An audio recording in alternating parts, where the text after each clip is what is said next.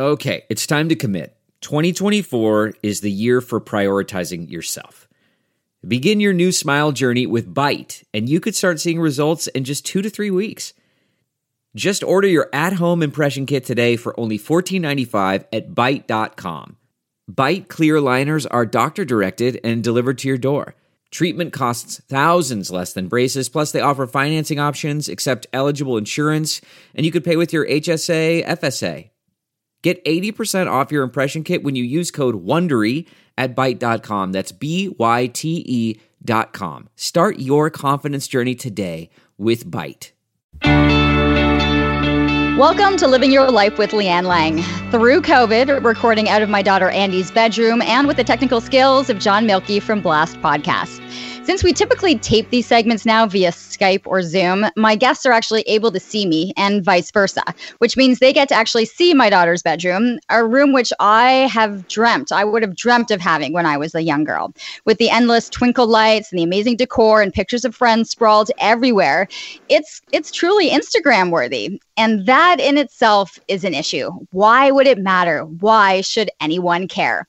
Welcome to Raising Children in a New Social Media World. Add in our current world pandemic, and parenting has new layers being added every day. Young adults are being forced to make decisions they hadn't yet expected, and we as parents and educators are all trying just not to screw up. At least I know I am. Right now, we are having difficult conversations, cancel cancellations of plans and opportunities, online schooling, endless screen time, limited social interaction, and worse, sexting, the challenges of healthy eating, daily movement, and the list goes on. And for any of you past these growing pains, you may recognize how maybe, had they been handled a little differently or discussed differently when you were a kid, you might actually have maybe ended up a little different. Joining us today is Lindsay Sealey, an educator, consultant, mentor, and facilitator. She is the author of Growing Strong Girls and rooted, resilient, and ready. And she's also the CEO and founder of Bold New Girls and Brave New Boys, a unique teaching and coaching company merging academic and social as well as emotional support and emphasizing empowerment. She considers herself a difference maker, a social activist with in, eh, who's intentional about promoting local and global social change. So, Lindsay joining us today from Vancouver. Great to finally see you, Lindsay. I can't believe we're finally getting this done. I know. Thank you for having me. We were you were supposed to actually be here right after March break. We had it like mid March, like right after March break. You were actually supposed to be in Ottawa. Uh, we were going to do the podcast. You had a speaking event that you were going to do. It's amazing how quickly life pivots. What's really funny, not funny, is that March 17th was my official launch date for Rooted, Resilient, and Ready. And that's the exact day that the world went into lockdown and I thought that was kind of funny, not funny, but yes, lucky me. yeah, lucky you. And unfortunately, you know, it was the messaging like, to have a book launch and to have things come out. It's an exciting time, and especially mm-hmm. with the subject matter being so fundamental to parents and to kids and to teachers. Like it was like, oh gosh, yeah, and in a way, maybe now more than ever, we need a book that's teaching our kids and parents to be rooted, to be resilient, resilient, and to be ready. So now I'm seeing it in a much more positive light, and this is the way, another way that I'm making a difference. So let's go through it. What is sure. what was your background, you know, and why young women? Why was that the focus? I think, especially when you started out, to have such an impact during these years to be able to create a different, unique individual that could come out of it, hopefully less scathed than those coming in. Right. So my background was always in education. And right after I graduated with my master's, I went into a private teaching company. And I always worked with both girls and boys. But where I think my, my heart was being called to, to focus a little bit more on the girls was from the conversations that I was having with them. So there was so much doubt and uncertainty, and you know, these confident little girls that become really shy, preteen and teen girls that have no idea how awesome they are. There was um, a complete uh, decline in their confidence and their ability to see their skills. And I thought, wow, this is this is something that's needed. It's absolutely necessary. And I knew I could help. I knew that I could have very intentional conversations with them about feeling good and about seeing their skills and talents and about growing themselves. And that was that was huge for me. And I think daily I get to see these changes and that just keeps motivating me to keep going it's working well the thing is and i find it interesting because i know a lot of my listeners and to be able to feel like when we were younger and you know we didn't have a care and we were strong and carefree and running around mm-hmm. uh, and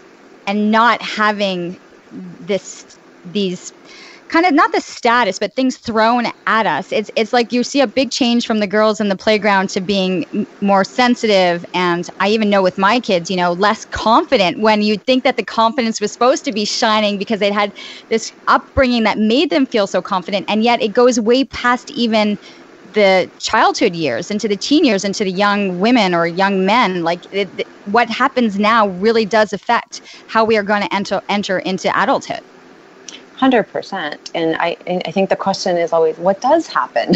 Why are these girls you know at eight or nine suddenly holding back taking less risks? I think a lot in large part just where they are in maturity they're starting to notice other people. So there's the comparison game. And now we have this added illumination i think that's happening on social media. So it's like everything they see is making them think about things more and more quickly and also doubt themselves more. When let's hit on that because it's something I introduced sure. right off the top social media. When I think you started into the education program, it wasn't as rampant as it is now. Oh yeah, sorry, I should date myself here. There was no social media. okay, uh, you know, uh, like for a lot of us, right? We are all, even as parents, dealing with our own social media and then our children's so- social media. So, right. how much of the landscape shifted when this became part of their everyday life? I think similar to COVID, it, it's upside down. It shifted radically. So not only is it time consuming, so now we're sp- we're all spending so much time on our social media um, it's very, in lots of ways, it's very toxic. We know that images are photoshopped and polished and changed, and we know that everyone's putting forth their very best foot. But it's still going to affect us when we see these images and we're looking at what other people are doing and feeling that FOMO experience. We're missing out. We're not good enough. I think we can say, oh, it won't bother me, but it is. And of course, a little girl doesn't know better. And it's just fun and entertaining and they're on TikTok and they're playing around, but it's impacting them. It's impacting how they see themselves. You know, when we were younger, it was Cosmo magazine or 17 mm-hmm. magazine, and that was pretty much all we had to go on. Sure. And it wasn't always just about the looks. There were stories and there were quizzes. There was all this other stuff that we could see ourselves in rather than it just be so image based. And I think that's there's no stories now behind what they're seeing. Yeah, or the story's fabricated because again, it's the best foot forward. And I, I just think too that the big shift is volume. So I had Cosmo and I picked it up when I felt like looking in my magazine. Oh, sorry, for me it was 17 magazine.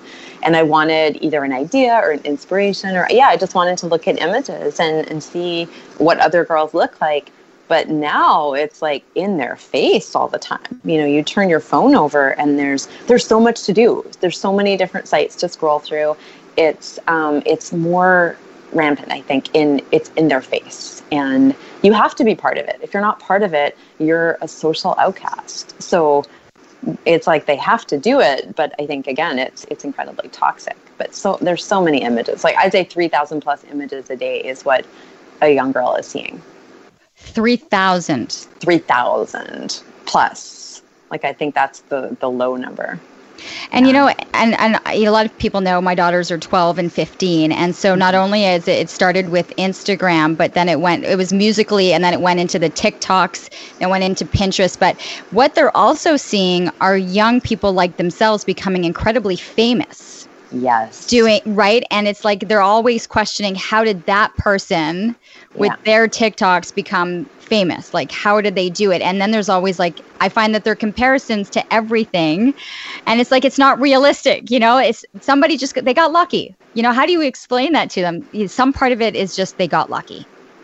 Yeah. And that is a, a valid goal, I think, to, to make it and to rise like they see. But it's also not, like you said, it's not always realistic because what they don't see again is the hard work that might have gone into it or that really unique idea like the one hit wonder experience or we don't know anything about these people but they look like they're making it overnight and that is not necessarily the reality. But i do hear a lot of girls say i just want to be famous. Oh i don't have to go to school. I don't have to look for a job because i'm going to make my job. I'm going to make it on youtube well, maybe, but I always discuss the option B because I don't know if that's if that's likely, right? So, yeah, it's interesting what they see, and again, what they they either want to go for it too, or you get the opposite where oh, she made it, I would never be that good. I won't be able to make it, and that's more the perfectionist style of, you know, if I can't make it hundred percent or do perfect at it and succeed, I won't even try. So we're discussing right now some of the issues that we see, but where you're coming from is how to be able to how to deal with it, how to come at it from a different angle, how to see it in a different light. So what's usually your conversation or the the education behind it when you're trying to shift their thinking? Yeah, so I, I tend to lean into what's happening for them. So you always want to meet them where they're at and really align with them. So I hear I hear what they're saying. I think it's you know it's fun and exciting to talk about being a YouTube sensation or or to make it um, or even to create their own business. Like that's fine to have that conversation, to listen to their point of view. And it's always it's not an either this or this conversation. It's a what else like let's talk about other options. So in the book i talk about being a dream booster not buster.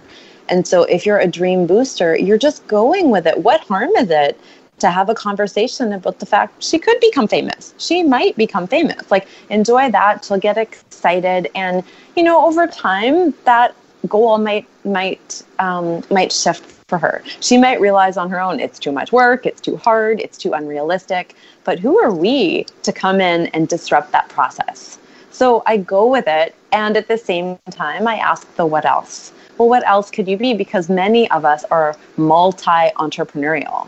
We don't just do one thing. I'm multi passionate. And I like that, you know, not all my passions pay, but I like that I'm many. There are no limits, no limitations. But I think it's about following the conversation, see how far it can go. You just never know. Who are we to say it won't happen? You just mentioned there there are no limits, there are low, no limitations. And yet right now I feel like every person is yelling. We are all dealing with these limitations and a shift and change. So what has been the biggest thing that you've heard from from educators from parents as to what we are coping with right now with our kids, with the situation uh, we're dealing with education. You've got ki- people that are doing homeschooling, you have online learning. I mean, what has been the biggest influx of kind of people pulling their hair out through COVID? Oh, so interesting. Well, I think parents are probably pulling their hair out at providing learning support. They've literally all been forced to be teachers, or in some cases, principals. Um, and I think that's tough, especially if that's not not your interest, if that's not where you feel your strengths are. You just don't want to, right? You have other things to do. I think that's been really hard. From the girls themselves, you know, there's sort of this great divide. I think half of them love the new schooling. They love it. Like it surprised me that they're thinking, actually, I might stay with this. I have more time. I'm more in control. I can be more efficient with my day, way less stress. Maybe it's about I don't have to get up so early to put on my makeup and pick my outfit and worry about what I look like. A lot of them are saying it's it's actually better. But the other half, I think, are missing the social part and just really they're bored. They like we said, there are limits. You can't just go do what you want. Um, I think frustrated. It's really hard right now to make plans. Although I'm encouraging them to do it anyways, but I think that it's just now they're getting kind of at that stuck place. What now? Is this it? And how much longer? And I, no one can answer that. So it's a lot of uncertainty too because you've dealt with so much with girls, but I know that with Brave New Boys, um, you're coming out with the, with all of this material and education for for guys as well.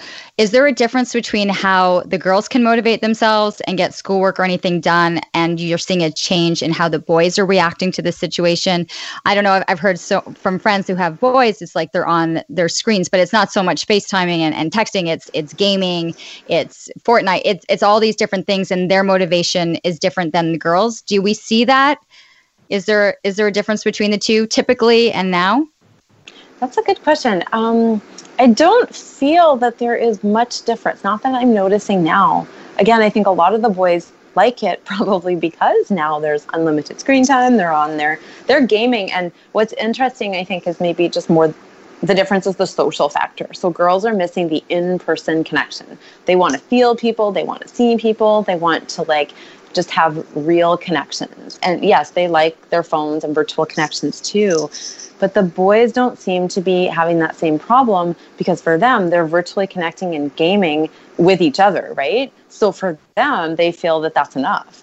So I'll say, don't you want to go out with your friends? You can go and see a few people now. No, I'm good. We just gamed, like we just played whatever, Fortnite or whatever they're into at the moment. So I don't think, and this makes sense to me because developmentally, girls are are much more um, much more motivated, I think, by the social factor. And and guys are just they seem pretty chill, to be honest. Actually, all, all, the kids do, even though it's a global pandemic. I get it. Like big picture, it could be causing a lot of stress, but they all seem pretty calm. I think we've removed a lot of the daily stressors.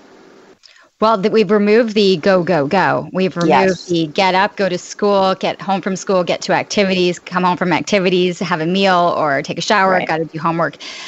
I, I want to just touch on a couple of things that you brought in there because A, sure. I want to touch on um, a little bit of, of how it's going to affect those that have actually younger kids as well.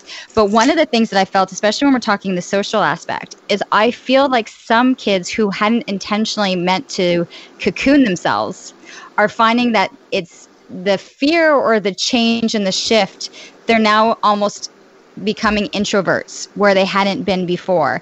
That going back out and becoming social again or reaching out on their phone or FaceTiming rather than texting. My what I've what I've been observing is almost they've gone inwards. And that's, that's a good point. something very different that I think a lot of us hadn't anticipated it happening with our friends. They're they're hiding a bit because it's safer or they don't need to go mm-hmm. put themselves out there. Yeah, what's interesting is I have discovered many, many more introverts than I first realized. So I think they were faking extroversion. Um, and now they're telling me things like, I really love this alone time. I really love being in my room all day. My mom is complaining I'm in my room too much. I'm not, I'm not even socializing with the family. So it's an interesting, I don't know, slippery slope almost. Like, is it great that they're realizing that about themselves and they're just embracing, like, oh, I like quiet time. I think I'm more shy than I realized. Socializing was causing me too much stress or is this has this just become the new normal? And like you said now it's comfortable. There's no push there's no encouragement. I think like anything like all of us are dealing with this re-entry. It's just going to take some time. But at the end of the day i always ask i always ask kids like what feels better? Because for me i'm an introvert. I love alone time. But i also feel pretty good when i'm with people. And so i think it's just going to take that okay like let's let's take a little step and let's start to go out with one person or let's try to join this activity or let's consider what's gonna what's the fall gonna look like. We start having those conversations. I don't i don't anticipate a problem with changing back to or let's say moving forward into into being more social but i think right now it just it seems like it might be a problem that's for me as a parent is is the the reintegration which will be slow but we're now mm-hmm. you know three months into how we're coping and mm-hmm. movement I, I know when reading and going through lots of chapters you talk a lot about healthy eating uh, healthy eating uh, the emphasis on understanding what how you're nourishing yourself a lot of it on movement and being active and there too comes a we've been covid eating there's a lot of snacking there's a lot of meals after mealtime there's a lot of not feeling like going outside. So how is how do you see us being able to deal with that with a younger child, a preteen, and the teens moving forward? Yeah, if I, can, if I can break it down. Sure, it's almost like all the rules went out the door, especially with food and screen time and bedtime. And now I think we all have to say, okay, let's bring back the rules because we know that they are for good reason. They're they're to help us uh, stay healthy and feel really good. And I think that it doesn't matter the age. I think we have to slowly re reintroduce some of those rules. And maybe it really begins, Leanne, with modeling. Like I know we've all let a lot go. Like I'm a pretty routine person, but that, you know, that just got upended for for many months. But it's like maybe being that example, like waking up at a reasonable hour, having um, a to-do list to set up the day to feel um, like we're accomplishing to do some meal planning and even if we're just finding balance like healthy and not so healthy foods and and hydration and keeping our stress low like i think all of those have to slowly come back into our inner to our daily routines making sure we're getting outside making sure we're staying fit make sure making okay. sure we're playing can I be completely honest with you? Yeah. I feel like we were like that in the first couple months. We were, we set a schedule. We had the kids out of bed at 10. We had daily activity. We had planned recess. We were eating healthy. And so I, I almost want to say, I feel the opposite in that we were oh, doing oh, that. And the longer yeah. it's gone on, the more that they're now going, what difference is it going to make? Right. So while they used to get out and had to be at the dining room table at 10, now it's like 10, 15, and I still can't even get them out of the door, out of the bed. And then it's like 11. I find everything is almost going backwards. Like all of those things that we had installed are now kind of going like it's like everyone's thrown in the towel. What if we've lost the motivation? I get it. Um, what if we what if we started to flip it and the conversations became not us telling them to get up at whatever time, but to have them be more part of the the collaborative process and make more choice.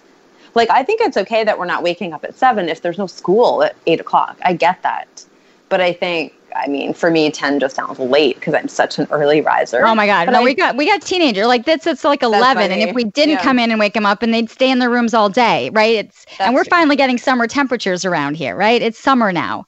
And maybe some things do have to let be let go. Like they're staying up later, they're watching you know Netflix, and maybe that that one's not worth the argument. But, but I think just always bringing kids into the conversation and having it be about the choice and empowerment piece and at the end of the day again what feels better? Like i know if i don't eat so healthy i don't feel so good and it throws my sleep and my mood is off. And so just explaining some of the consequences i think is also h- helpful in the conversation but just a little bit like a refresh button. Like let's like reevaluate this. It's not going to be strict like it is you know during like the regular school year but it's not going to be the covid way anymore. Ha- i think there has to be some negotiation happening so where do you see that? I know that self-expression is one of the things that you talk about in the book. Mm-hmm, so where mm-hmm. where do you see the self-expression being able to be implemented and at what ages are you are you listening to them and what they want and how they want to express themselves?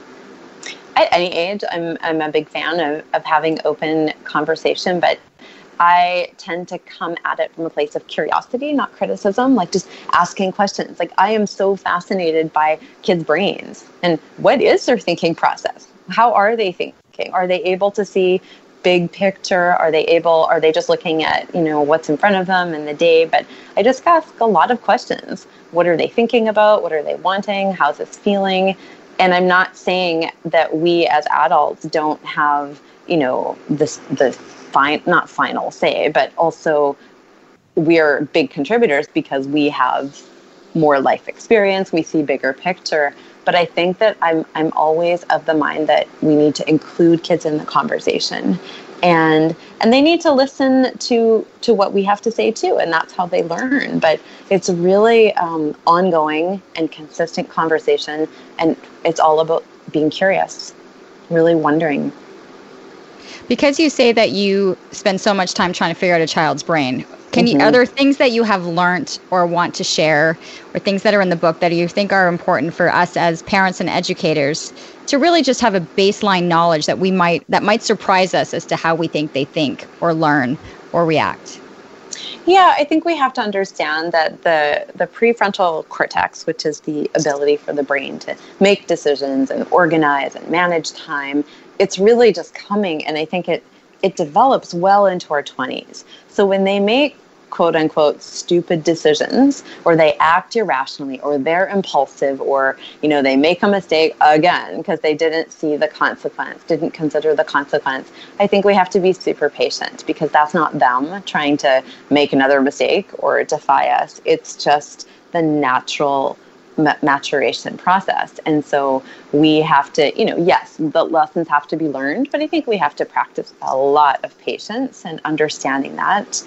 Um, something very interesting that's happened in the last uh, couple months, I guess, that I didn't really realize is that a lot of I want to say just teens that I'm that I'm working with are staying up so late. They're binge watching Netflix. And then, like you said, they're sleeping in, right? But I was thinking, why? Like, Netflix to me isn't interesting for five hours at a time, you know, at one o'clock in the morning. And I naturally fall asleep quite early. But I was figuring out why. Like, what are they thinking that that would be okay? And that would be, you know, what are like what's happening here i didn't understand this phenomenon because it was all of them and i realized they are staying up late because that's when everyone else in the house is sleeping. And that is their coveted quiet time. Because a lot of times they just they don't want to hear so much talking. So many you got to do this or did you do this yet? The whining the nagging. So they're staying up all night to get that quiet time that alone time the solitude time time for them to think and sort out their own thoughts. And um and that's causing the you know not only binging but the sleeping in so I'm just okay. finding this this shift in cycle. I'm like, wow, that's what they're thinking. And I finally I felt that was a golden nugget lately. That was okay. the thought you've you've got us one golden nugget and i'm going to throw another one in. And i'm i'm i'm taking the the trust of the audience because i know i have this wonderful audience that listens. But i'm also at an age where thankfully i have really great open communication with my daughter mm. but who is also uh, very honest. She like she's honest to a fault.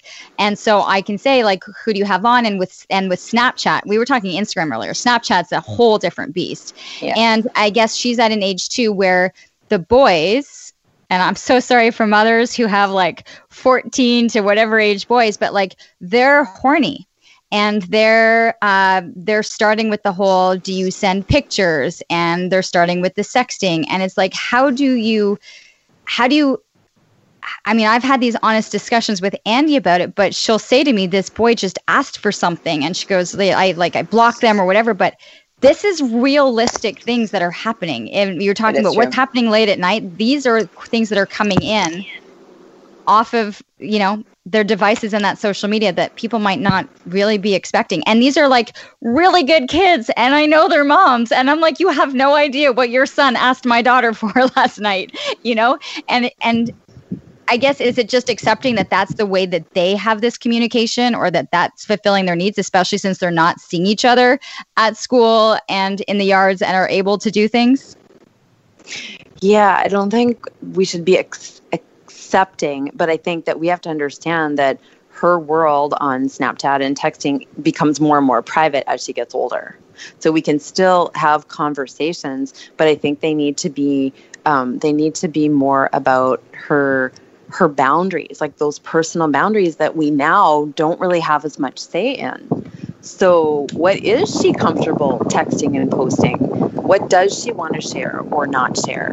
So, I think these are the kinds of conversations that we need to be having often so that she is aware. So, when a boy asks for something and she doesn't want to and she feels that pressure, can she set the boundary? Can we even practice that beforehand? Because I think it's a huge problem. And I think girls naturally just want to please. So they're sending things that they are actually not comfortable sending. So it's having that open dialogue and and being grateful for it that I that I can have that, but also yeah. for those that have the sons who are requesting it. Mm-hmm. Um, and is there what's the dialogue like on that side? Yeah, I think it's it's no different. It's it's about maybe not maybe for girls it's about setting the boundaries and keeping the boundaries. But i think with the boys it's respecting the boundaries. So having conversations again preventatively is always ideal. But when you you know not denying that they they might send this request or they might want to to let's say flirt online with girls um can they can they respect the boundary that the no or the discomfort? And and i think that those convers i don't think those conversations are happening often enough. But you know girls request pictures too. Girls like i don't want to have just the great divide. Boys are asking and girls have the pressure of yes yes or no i'm, I'm going to send it to you. I think sometimes it, it's the opposite too. That girls are making requests and boys are not necessarily comfort, comfortable with their requests. Is this just something that's a natural the new normal the new natural puberty progression. I mean we didn't well, yeah, have it when I, we think were younger sexual but interest, now it is. Yeah. Yeah there's just a new platform right? And i think it's also some peer pressure because it's like like anything if you know all the other guys are doing it you're much more likely to do it too. Or all the other girls are doing it you're more likely to to start thinking about sending sex messages. So this is this is here to stay is that I don't what I'm hearing? Going anywhere? Yeah. Sorry, I'd love to tell you this is just a phase, but I don't think it is. I think if anything, there's going to just be more platforms more platforms, more instant messages that disappear, more uh, ability. I think, Mike, what happens though is that it sets in at this age and then it, it stays with you into the older teens and into young adulthood. That's and, true. And it's and you know and then from there it goes into the you know the Tinder and the easier hookups and I just don't know if it's becoming so easy and so accessible that we've lost the meaning of it or the intimacy of it or it being special. Does that make any sense? Yeah, and I think maybe the bigger question, leon is just about virtual connection. So it's like, what's I mean, now the, the the boundaries are blurred for me. It used to be I didn't want to do Zoom calls. I always wanted to do in person. But now the Zoom calls feeling like it's almost real. And it's like, oh wow but what's what's actually happening in our bodies like does it does that actually you know release the same amount of dopamine or oxytocin does that feel the same like i'm not really sure i think we're all in this new era of virtual real virtual well virtual is kind of close enough so but i think that's the bigger conversation is the types of con- um, connections and is this almost like superficial connection the hookup is that good enough is that what we really want? Is that making us feel happy and healthy and, and whole and satisfied? I'm not sure. You know, and I look at how some of these things happen. I mean, we're, we're shifting, uh, we're changing the way we're socializing. We're either becoming more introverted or we might be becoming extroverted in different ways on, on mm-hmm. social media. And all of this leads to how we're handling, how our mental health is. And I know there's mm-hmm. so much dialogue and discussion amongst adults, and mm-hmm. yet our children are are are dealing with so many of the same things, if not even more so because they're just they're not as educated or understanding of everything that's happening. So how are we seeing or how do we protect their own mental health? Well, I think mental health is, um, it, it can really be gauged with the conversations that we're trying to have. And just, I ask really openly, what are you thinking? Or is there anything that you're afraid of or worried about? And so often they have such a, um, like either extreme thinking, like it's really black and white, like everything is bad or everything is good, or there's just so much area of gray where their interpretations are skewed negatively. Like the brain is naturally negative. It's always going to look for the criticism or the fear, or the worry because it needs to protect itself. And that's that's just what our brain does. It's evolutionary. But I think in the conversations I hear how they're interpreting. I hear their perception, and then you can play around with it. So a good example is um, when I run into a lot with girls is they might send a text message and they don't hear back from someone, and then that girl will assume the black and white thinker is she's mad at me or I did something. And again, I bring in the question of what else could it mean? There's so many interpretations with that one experience. It's not all bad. It could mean that she's busy or she's taking time to text back or she just didn't see it. She just didn't look at her phone. Lots of times their phones die. But I think that mental health is all about the quality of thoughts, but knowing where your brain goes so negative or so extreme um, is super helpful. And then we just work on the reframing so reframing that negative thought or that entrenched thought that's maybe even self deprecating and asking the what else and trying to come up with a more positive thought. So I think with what's happening in, um, with COVID, I think a lot of a lot of the students I worked with saw only the bad in it, right? It's it's a loss, it's um it's devastating, they're not allowed to do anything. But then the conversation started to shift about you know, I think they started to feel a little bit different and we could see some of the the silver linings we were calling them. Well, what's good about this time? Because there's always that balance and they were able to start to see it differently. Their conversation changed, their mood changed. I think um, a lot of reframing. Hmm. Even more so, or not more so, but what would you say for those that are not quite yet of full self expression you know a little bit of the younger kids like what are their biggest fears right now you know as as preteens and teens we're able to have that dialogue but there are a lot of parents out there who are dealing with younger kids who might be um, showing different signs of fear or anxiety coming out uh, in tantrums in blowouts mm-hmm. like how is it being expressed yeah, so either they will express it, like you said, with the tantrums, the blowouts, or they'll go into the shutdown response, unfortunately. So then you don't get much of anything. You just think, oh, they're being quiet or they're keeping to themselves. But I think with the little kids, what we have to know is they feel our anxiety and stress. So again, it's all about finding our own calm trying to be as positive as we can because they they consume it without even realizing that that's what's happening and it's affecting them i think deeper than we know. Um, and for those that can't express i think i'm a big believer in in play and like creative expression. So getting them to draw getting them to you know play with dolls they might be able to like to almost talk out what's happening with themselves through through the toys, right? Um, just getting outside, moving their bodies, checking in in simpler ways, like how are you feeling? I have a feelings poster, and I just get them to pick. You know, is it happy or frustrated? And we have really good conversations about what all the different feelings mean and validating them all. They're all they're all normal and healthy and good. And talking about the fact that feeling frustrated is how they're feeling in the moment. It doesn't last forever, though. You talk about it, you work through it, you jump on the trampoline, play with the dog, get it out, right? And that's that's processing their feelings in the way that they can.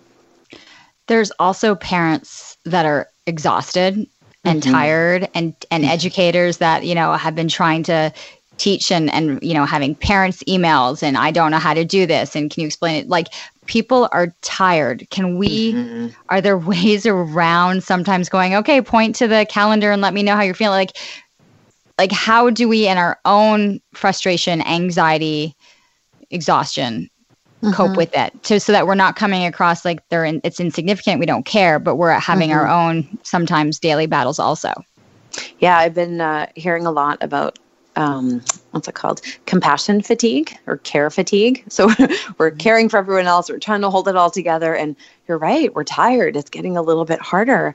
Um, I think first and foremost, we want to make sure we're able, as we can, to, to take care of ourselves. We all need help. Like, no parent is supposed to be doing it all. It's not the time to wear the cape and be superwoman or, or superman.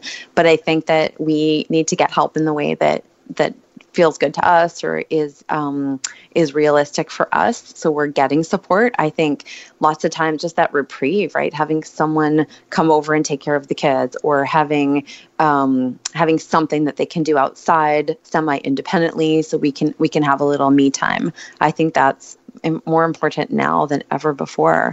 But I think you're right. Sometimes we don't want to have these conversations. They're tiring too. And I think that we undervalue presence just oh, being there. Yeah. Just being, you know, watching a movie and just being there. They feel that. And there's been actually quite a few shifts from my perspective with um, the increase in family time and closeness and that's building a lot more positive mental health and security and good feelings and sometimes it's okay not to talk you don't always have to talk so just being there just you know side by side working on something doing a puzzle um, eating in silence that's okay they feel that when we can be there in like mind body and and spirit and we can just be like in the moment and have that mindfulness that's more than enough sometimes i think we appreciate that uh, and i know a lot of families the devices go away uh, family mm-hmm. time and sometimes it is it's just being present and being that's in right. that moment for you, if I can take you back to the books, because I want to be able to hit on that and, and why you did it. What was the most important factor in starting with one book and then moving to the next? What did you want to accomplish? And what were you hoping? Was it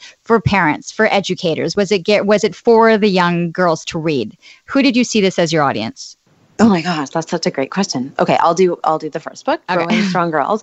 Um, I think I was on a personal mission or or passion, I guess, to really figure out what it means to be strong. So personally, I didn't feel so strong. You know, on paper, I might look like an accomplished person, but I still didn't feel it. There's such a disconnect. And I kept thinking about it. And I had a counselor and a therapist, and I was having conversations. And I thought, you know what?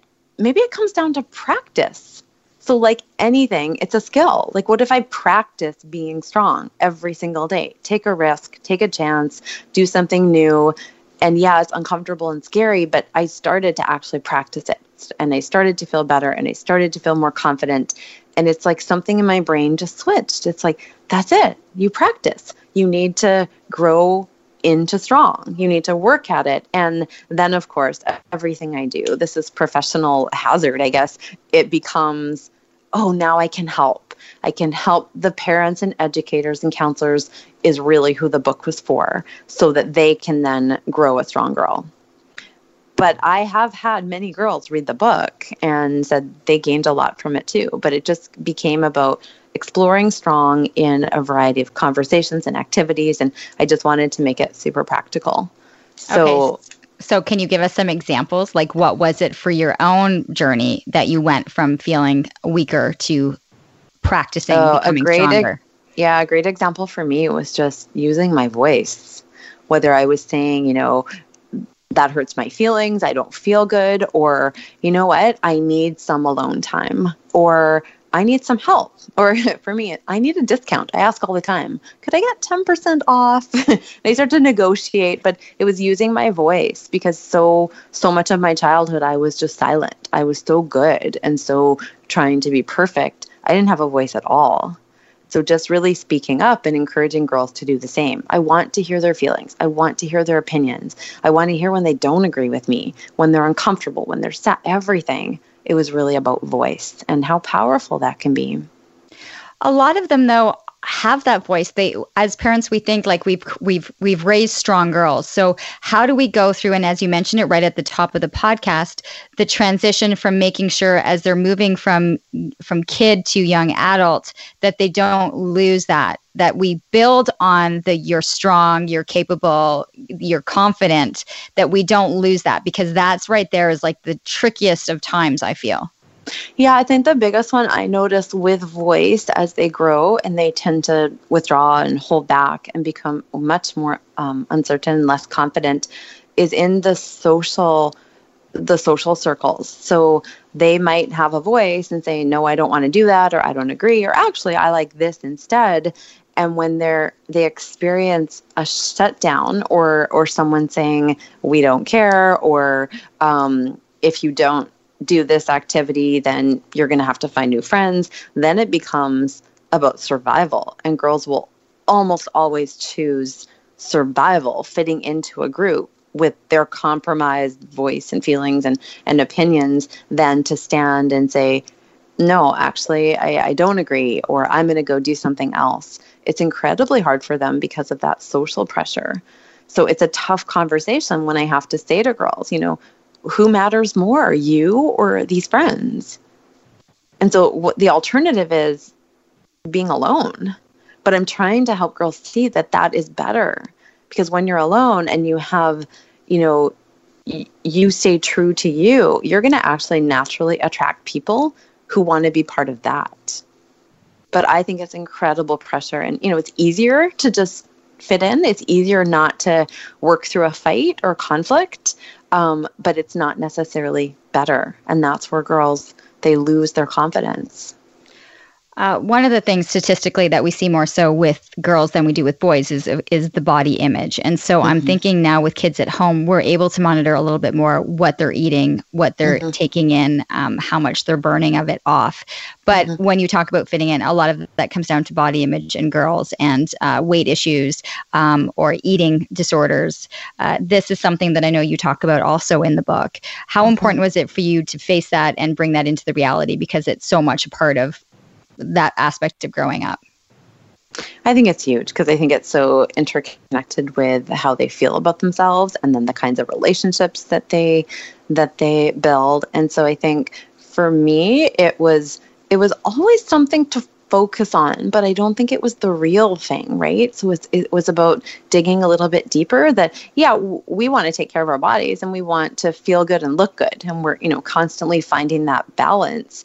But I think deeper than that, it felt like it was more about like my self esteem. Like, how do I really feel about myself? And is there, I, I think in the book, I say like beyond body, beyond appearance, like what else? Because if you have balance and you have all these other things to to focus on, other interests and things that make you happy, it's not all about your body, but it's like as you become less happy, it becomes more about your body. So I think with girls, the conversations that we can have are yes, um, I call it the three F's in the book like focus on food, fueling your body, fitness, and fun. Like it doesn't have to be all serious, and if life isn't supposed to be as stressful as as we make it but it, it's the what else like what else makes you happy what is making you sparkle and i think then girls are a little bit less I want to say body haters, body shamers, because there's so much more going on. And this probably goes back to the screen, right? So the less time they're on their screen, the, the less they're seeing unhealthy body images or um, unhealthy standards, I'll say unrealistic standards of beauty. I think the more happier they are. So at the end of the day, it comes down to that happiness. How do you then do the motivation part? We were talking. Um, a lot of kids are have lost their, even if it's down to what they're passionate about. So much, I think, of what you try to do is find something that they're passionate about, find something that they can in, like indulge in, or mm-hmm. you know, put their focus on. And a lot of those activities have been taken away. I mean, mm-hmm. granted, if you're playing the piano or the violin, I mean, you're still practicing just as much at home, maybe not even more. But mm-hmm. kids who are active and in sports and used to um, you know, having the social action of teammates and the physical outlet and they've lost that how do you what should you be doing to help retain that or keep them motivated yeah, it's really hard. We're trying to keep that too, right? How do you know? Yeah. Life is feeling kind of boring and same old. I think the the shift in the season is going to help. So from spring to summer, there's always a little bit more more to do outside for sure. Um, a different energy, and I know we have the fall kind of pending. So it's like we don't know exactly what it's going to look like, but we know it's going to be different. And sometimes fall can can bring good energy too. But in terms of self motivation, I know I work with a lot of girls that were competitive in in swimming and and all their their sports, and now that's gone. So I think it goes back to your your earlier point, what's the point? We're not competing and that was so exciting and exhilarating, then what? And I think we're going to have to dig really deep here because I see we're hitting this challenge and I think it then becomes about personal goals. So you you might not have people to compete with or you might have less to do now, but I think we need to bring it back to what else can you do? Can we find some new passions or adventures? But maybe focusing on how do you set your own personal goals, like your own, like being competitive with yourself. And I've been having more conversations lately with with um, kids about bigger picture. So, can we flash forward to next summer where you want to be competitive still? So, you're going to have to work pretty hard this summer to prepare for that. So, they're not necessarily focus just on this summer, but it's that longer range view. You still want to grow your your body and your skills and and your competitive edge. Let's say there are people that like say um, young adults who mm-hmm. might have been going from high school into university where sports is part of it. Sports is for many people a big part of their identity. So, mm-hmm. you know, they were the football player, they were the soccer player, that you know that there's mm-hmm. an identity associated with it. So, w- with that being taken away, mm-hmm. you know, there's new shifts. Like these things might not be coming back right away. Like, I, I just, yeah. I find it so hard. Yeah. That they're, that they lose a sense of self. But it's not, I mean, they might not be able to play, you know, be the football, the football star player on a team, but I think they can still play football or they could still go to the gym. They can still work out. Like, I think we're just having, we're all having to adapt to new and creative ways. But I would say to then say, oh, I'm not an athlete at all, that's actually not accurate. Like, so you're right. And maybe this is a conversation and over identifying with any one part of ourselves.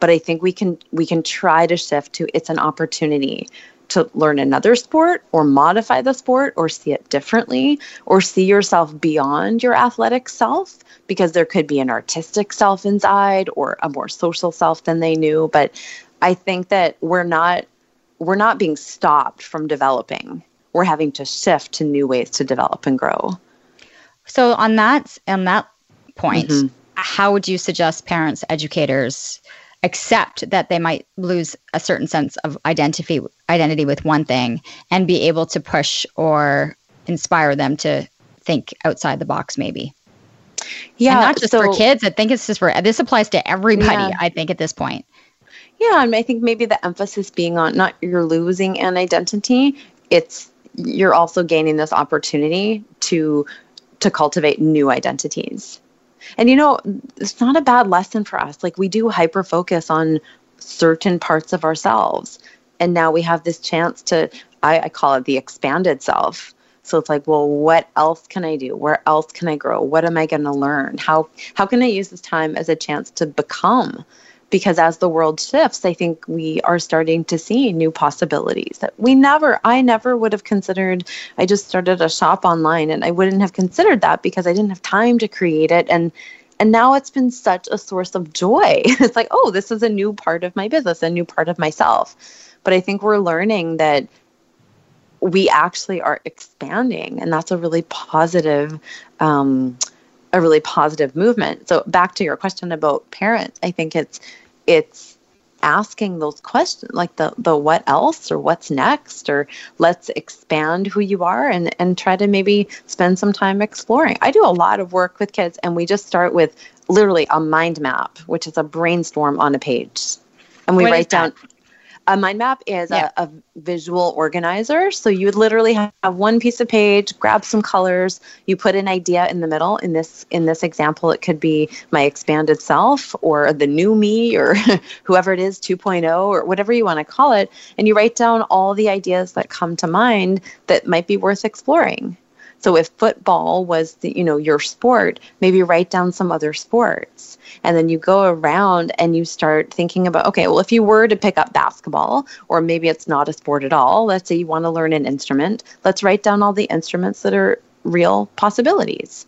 So it's being able to see it and I think there's such a a powerful um, it's so powerful to see ideas. So often we don't necessarily process all words, but when we're seeing it on a page, I think it creates a heck of a lot of excitement, enthusiasm, positive energy. Like, oh yeah, I'm I'm losing this, or I, I can't do this. And that's disappointing. And we have to have a conversation about those feelings.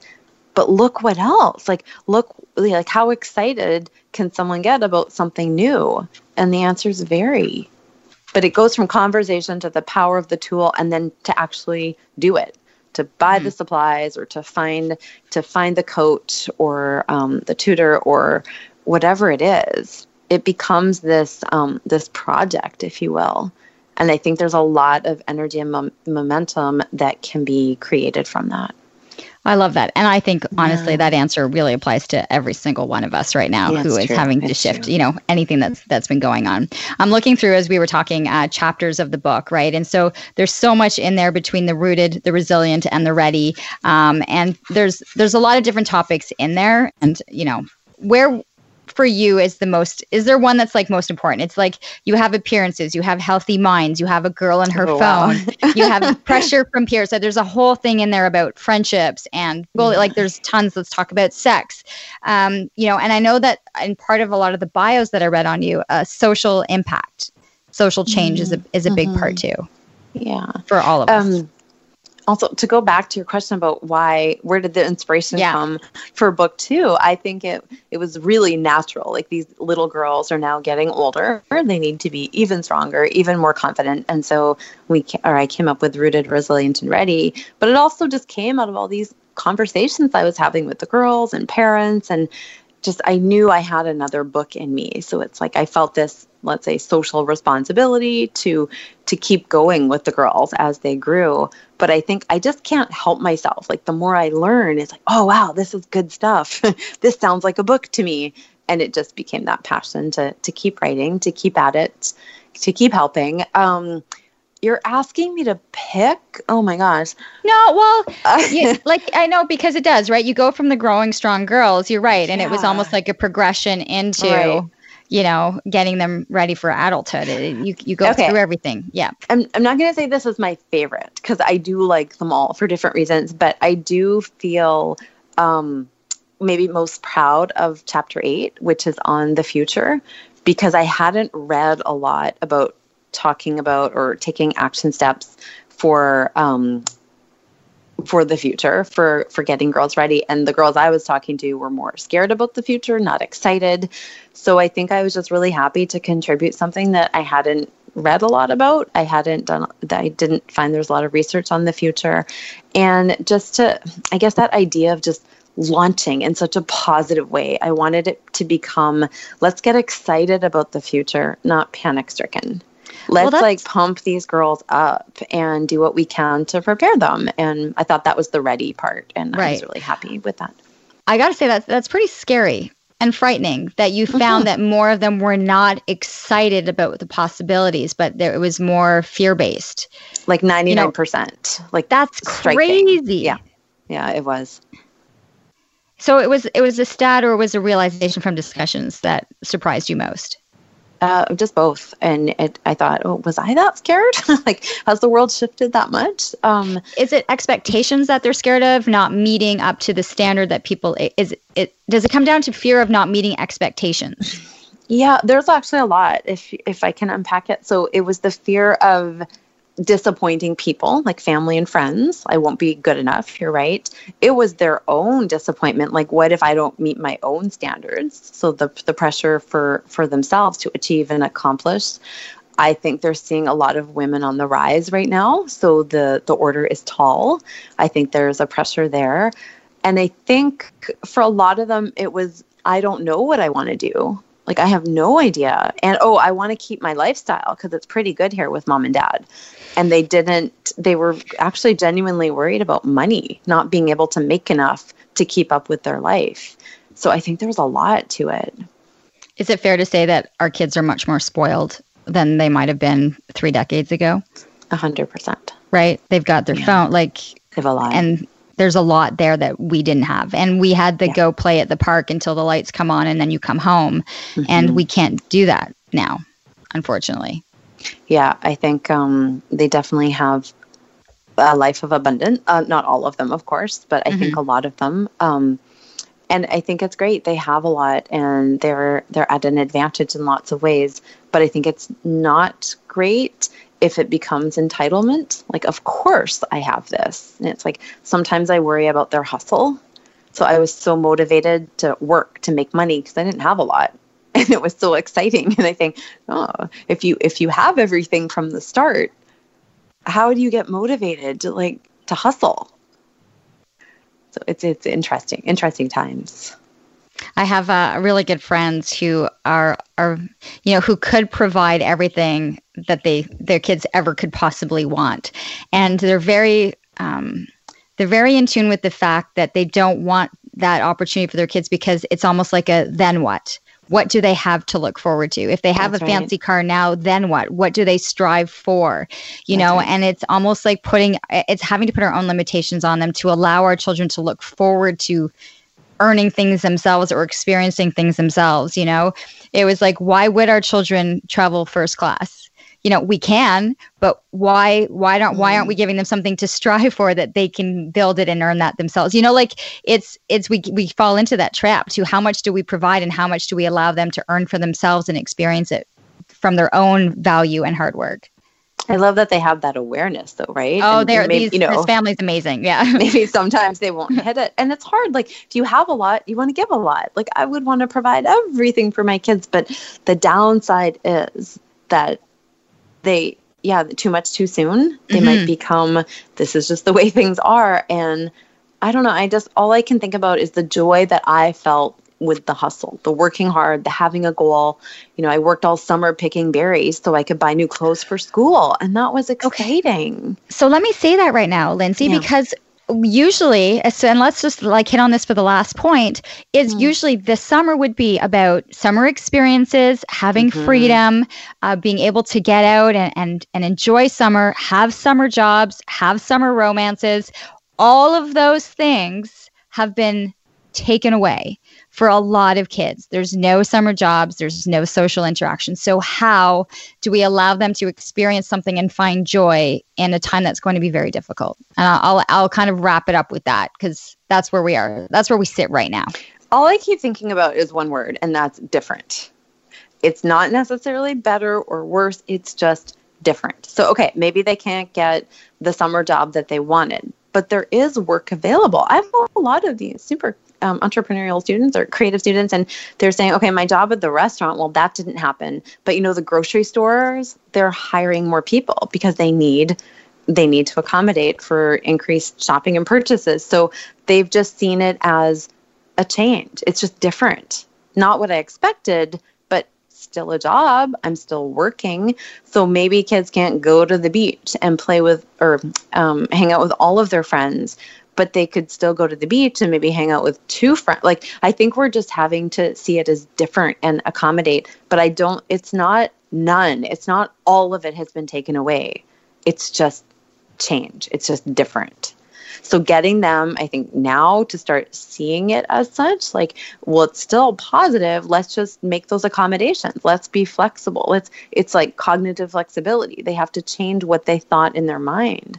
But once they start to do it, they start to open up to healthier thoughts, bigger thoughts, more expansive thoughts. They get more used to it. And I think that that's a healthy place for them to be life doesn't go as planned. How many times have we had a plan and it doesn't work? So we have to shift. But it might be even better. We don't know. Well, this will be something we're going to look back on on a, on a couple years from now. I can't wait for all of the studies. 20 know, years from now. the, the post-covid studies on how the world shifted and the new normal. Um, so the two books that we have right now uh, growing strong girls practical tools to cultivate connection in the preteen years.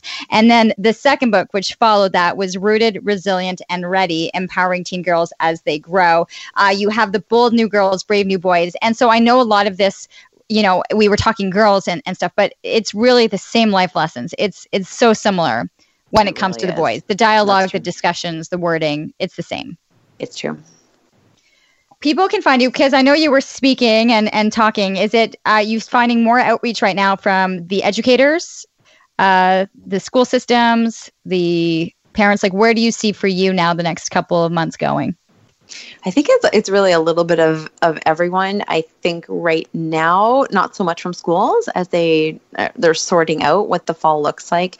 Definitely um, an increase in hearing from parents, especially for summer support. Like, do we keep learning or do we give them a break? I mean, they've had a break, so I think they're just wondering what to do, and maybe for some additional that? tools. Um, I'm always a believer to keep learning going because I see learning as um, lifelong. So maybe you're not learning, you know, grade nine math, but you can still be learning. Like I see it as being an eternal learner. It there's no stop and start for me.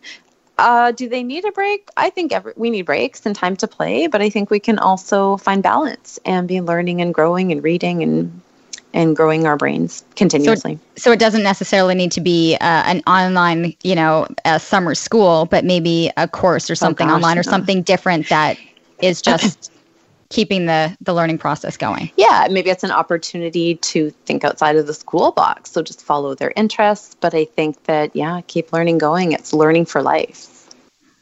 Really interesting. Okay, so uh, Lindsay, I'm so glad we were able to connect, Thank and uh, I will put all of the the links so that people can find uh, both of the books that are um, that are ready to go, and they can learn more about the uh, the Bold New Girls and the programs that you have. But really interesting, and so I appreciate this as I'm sitting in my daughter's bedroom and I can see all of her, you know, her makeup and her pictures.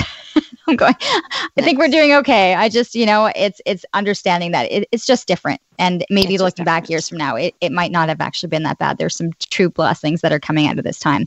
I really appreciate your time, Lindsay. And for those that are listening, this is another wrap on Living Your Life with Leanne Lang. Appreciate it as always. Love that you are liking and sharing and letting people know about the podcast. It's wonderful to be able to see it grow.